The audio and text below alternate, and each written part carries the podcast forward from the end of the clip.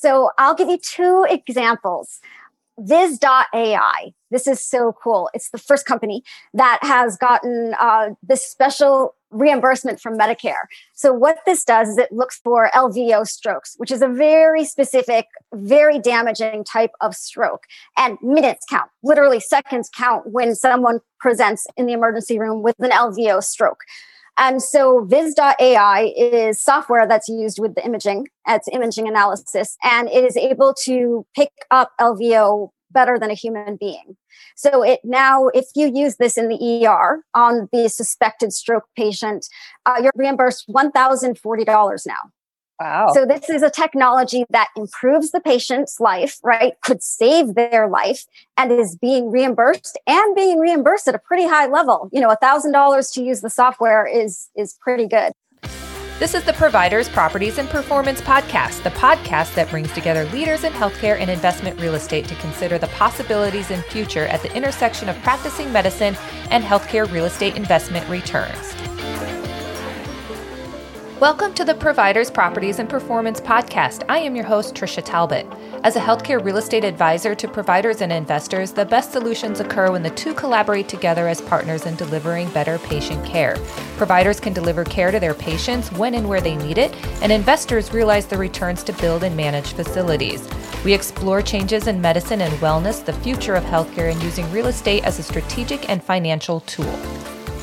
In the next two weeks of episodes, I interview Robin Farman Farmain, a keynote public speaker and entrepreneur that has invested in several healthcare technology startup companies. Through her own personal health journey and work with cutting edge technologies, she sees innovations coming to the medical office space that are and will change healthcare delivery and care.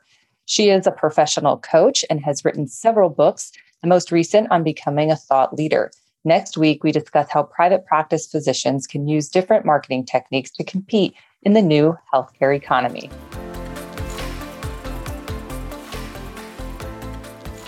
Welcome to the Providers, Properties, and Performance podcast. I am so excited to be here today. Thanks for having me. Well, I'm excited for this interview. You know, I, I, want to introduce you accurately to the audience because, you know, I could say you're a health technology expert. I could say you're an entrepreneur. I could say you're a public speaker, but I know you encompass a lot more. So, how do you define yourself? I call myself a professional speaker and entrepreneur. Uh, but yes, I've built up a crazy different uh, ecosystem where I can have multiple revenue streams from different different skill sets of mine what started you on the path of exploring how technology can help clinicians provide more efficient or effective treatments for the patients? Well, in my day job, I do high level business development or help uh, with product on early stage pharmaceutical, med device, and AI software programs. And all of these are really helping the patient. Now, the reason I chose to go into things like working on curing cancer or treating sleep apnea, which is a $10 billion industry, it's because of my background. So at the age of 16, I was misdiagnosed with an autoimmune disease. By the time I was 26, I'd had 43 hospitalizations, six major surgeries, and three organs removed for that misdiagnosis. And uh, I was on high dose methadone. And I went to my doctors and I'm like, I don't think this drug is doing anything. I need to be off of this now. I think there's something else wrong. And they said, well, you know, next step could be to surgically implant a morphine pump into your spine. I was like, are you kidding? I was 26 years old. I was essentially a shut in. So I went home that night, fired my entire healthcare team, took myself off some of the methadone, which is pretty significant uh, opioid withdrawal. I ended up getting diagnosed correctly when I rebuilt my team of physicians with Crohn's disease, was put on a medication called Remicade, and I went into remission within 24 hours. At that point, it had been a 13 year battle, and I had spent two or three years as a shut in because I was just in such a significant pain. Wow. So, a personal journey. Personal journey. And I, I made it my life's goal to impact 100 million patients worldwide because I believe in paying it back by paying it forward. I know I am alive today, not just because of that one doctor who ended up diagnosing me correctly and putting me on the right medication, pharmaceutical, med device, software companies, EMRs, hospitals, clinics, doctors, nurses. I know they all had a part in my living through that 13 years. And so I can't pay them all back. So I believe in paying it back by paying it forward. That's great. Well, can you share some examples of um, the technology based healthcare delivery innovations that you speak about um, that are already in the marketplace or that you expect to expand or coming to the market in the near future or something you know that might be available in several years further in the future? So, one of the things that is really helping lift up the shift in healthcare delivery, shifting where the patient gets their care from the hospital or clinic into their own home, is of course not just telemedicine, but telemedicine tools. I'm mm-hmm. talking clinical grade remote diagnostic devices or clinical grade wearable technology. So, of course, you're probably familiar that the iPhone is FDA cleared for their EKG single lead monitor which can pick up, of course, AFib. But there are a lot of other devices besides just the Apple Watch. We now are looking at continuous glucose monitors that can monitor the glucose levels in interstitial body fluid 24 hours a day, seven days a week in patients in their home environment. We see things like TytoCare, TytoCare, which is hmm. widely available in Best Buy. It's an Israeli company launched in Best Buy a couple years ago now about $300 and they have outfitted not only patients' homes, but lots of different places that have just a nurse on staff, maybe like a school or a sports arena. And what it is, is it's four clinical grade medical devices, otoscope, which looks in the ear, stethoscope, temperature monitor, and tongue depressor. And those clinical grade applicators attached to a video camera. So what you do is you call a physician through the app and they're partnered with American Well, Amwell, which of course is one of the largest of the telemedicines. And the doctor walks you through using these four clinical grade devices on yourself or say on your child. And the doctor is the one who sees the video feed live. So she can say things like, okay, can you move the otoscope a little bit to the left, Robin, or, or move it a little bit to the right so that she has a better view. Interesting. Well, you mentioned telemedicine, which is, um, you know, since COVID, it, it was prior to COVID, it was sort of starting and then COVID, it exploded. But pre COVID, it was available, but not covered by insurance. And during COVID, it's exploded now. I think the main thing is to keep clinicians in contact with their patients. And now it is covered by insurance. So the clinicians get compensated for their time. So, you know, I'm, I'm seeing all of this. And as a patient, I'll say, you know, unless I need to see a physician for a physical exam, I would much rather prefer to have a telemedicine visit to discuss any like just exam results or treatment recommendations or, you know, more of a discussion rather than a physical, you know, having to look at anything. We don't have to drive to the office. You don't have to wait in a waiting room. And I'm sure the physician can also like schedule themselves for like all their telemedicine follow-up calls in an afternoon and, and maybe become more efficient that way. But you know they can have the patient's labs and information on their computer while they're speaking to the patient and they can reach patients even in rural areas or that have long drive times and have more conversations and better direct their treatment course. I mean do you agree absolutely absolutely and in fact some of the biggest payers so united healthcare it's a fortune 5 company and they are the largest of the privates they have been reimbursing for telemedicine for a couple of years now. Not only that, but pre COVID and during COVID, they send emails to their patients. So I happen to have United Healthcare. And I get like a weekly or, or bi monthly email saying, Hey, Robin, how are you feeling right now? You know, you can click here to see one of our telemedicine partners on demand right now, and we're going to pay for it. Wow. And they have been doing that for a while because it is significantly faster, easier. And then you're making sure the chronic disease patients, because what you care about is really the chronic disease patients. Right. People who are healthy, who see a doctor once every year or two, that's a whole different story. Right. But the chronic disease patients need constant interaction with their specialists, even right. when they're in remission, right? I still talk to my GI doctor like five or six times a year through email most of the time, and I see him in office once a year. Now, moving those kinds of things to email or telemedicine, video calls, or, or regular audio calls is completely fine because not only is there no reason in about 70% of the basic primary care doesn't actually need to be in person because there's no physical exam.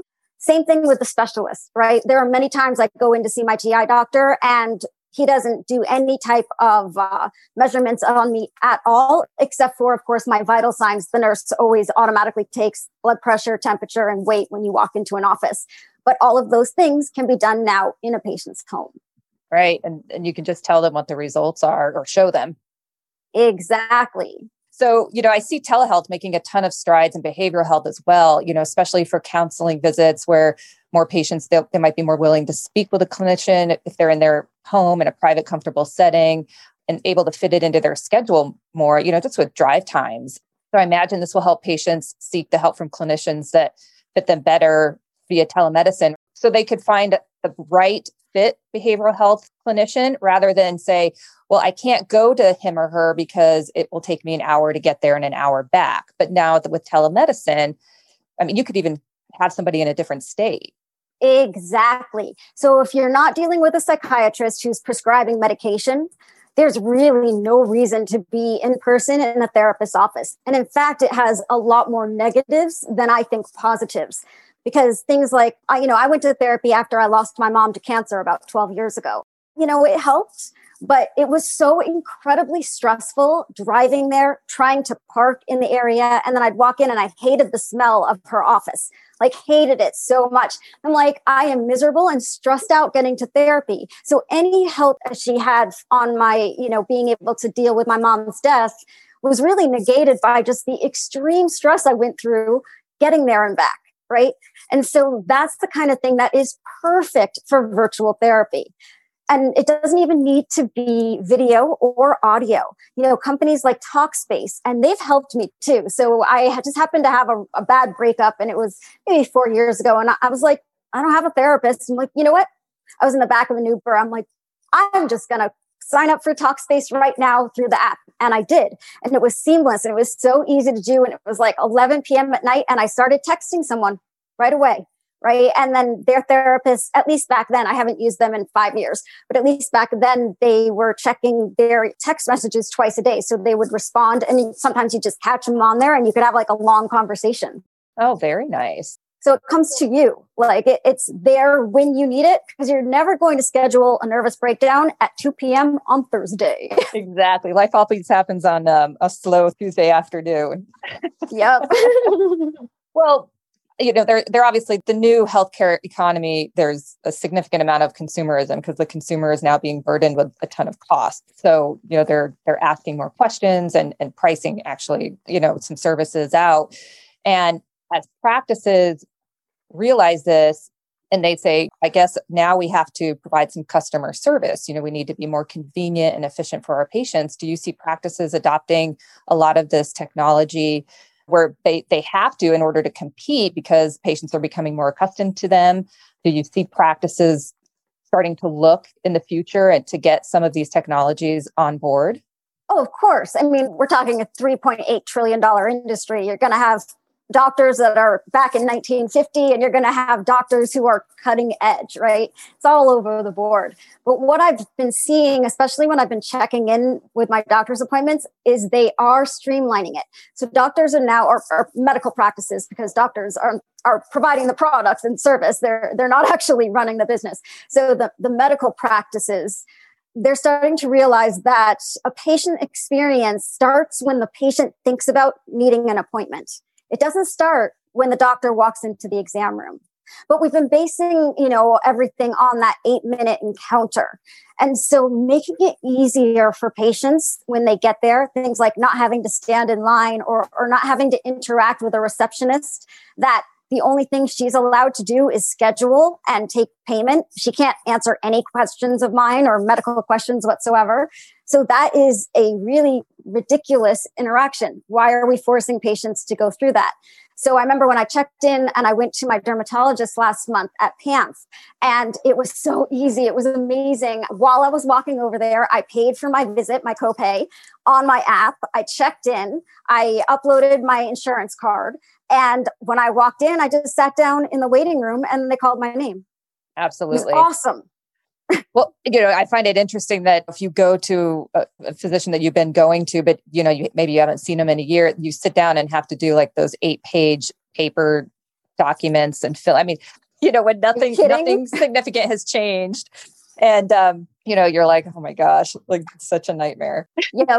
I have not seen that many people going uh, electronic with that yet. And I'm hoping that they do and they realize that that is really a massive pain point for patients. Right.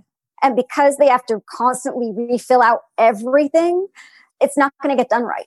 right? There's going to be fudging. They're going to forget things. It's going to stress them out. So if they remember being stressed out at that appointment because they had to do so much paperwork, they're not going to come back. Right. And that's a problem. Well, you know, obviously all of these technology, it is an investment for a practice and most likely, you know, insurance isn't going to cover any investments in technology because insurance usually lags a little bit. So, you know, if they're performing something, if they invest in a technology and you're using it, they may not get reimbursed right away or may not, you know, and reimbursements as, you, you know, every physician says they just continue to go down. But given the out of pocket cost from the patients that they have to pay because insurance covers less and reimbursing physicians less, and then the patient has to pay more, you know, do you just see that there's going to be this convergence where doctors are going to have to invest first so that the patients will come and then have the payers kind of catch up just in order to capture patient base? So it depends on which product that you're talking about. So I can foresee, look at the big EMR companies, right? So Epic and Cerner and, and some of the other ones they now have uh, the ability to have apps on them, right? So it's more open, like not as open as say Apple's iOS, but it still has the availability to now integrate. And uh, there are other companies like Apple who allow the patient portal side of the EMR to be downloaded and integrated into one on the Apple phone. So the technology exists now to do that, as well as the fact that that Epic and Cerner have opened themselves up to that kind of thing.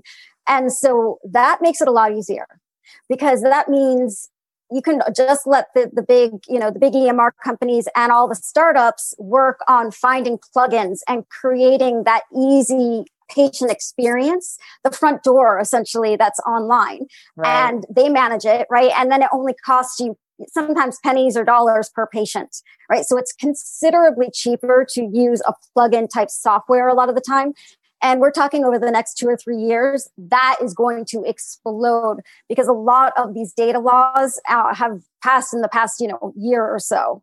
So we're going to see that kind of ecosystem explode the same way we saw the ecosystem around the Apple phone or the uh, the Android phone explode with apps. Absolutely. No, I, I, see that on the horizon for sure. Yep. So obviously, you know, the, the goal I think for the patient is to reduce some healthcare costs.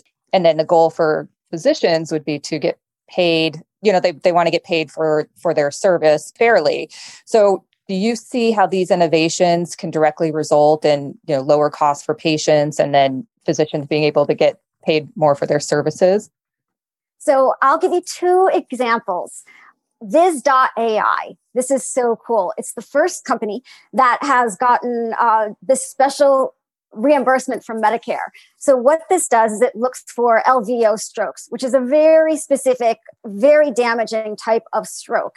And minutes count, literally seconds count when someone presents in the emergency room with an LVO stroke.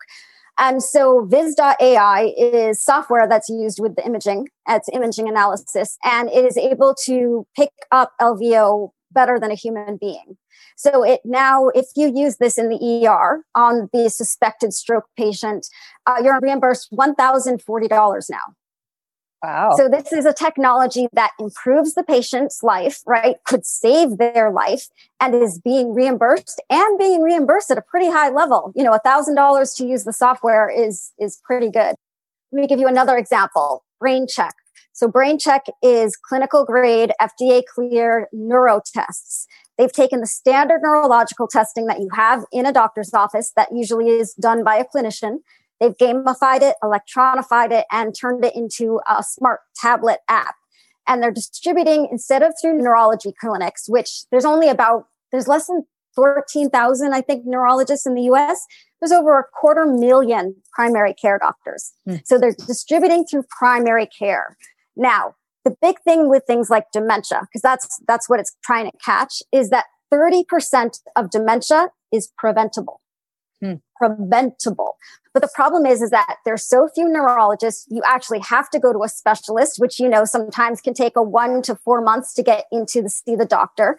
And most of us don't go to a specialist until we're so far advanced, and especially in something like dementia, that pharmaceutical intervention and behavior lifestyle modification is no longer going to make a difference in the patient's life.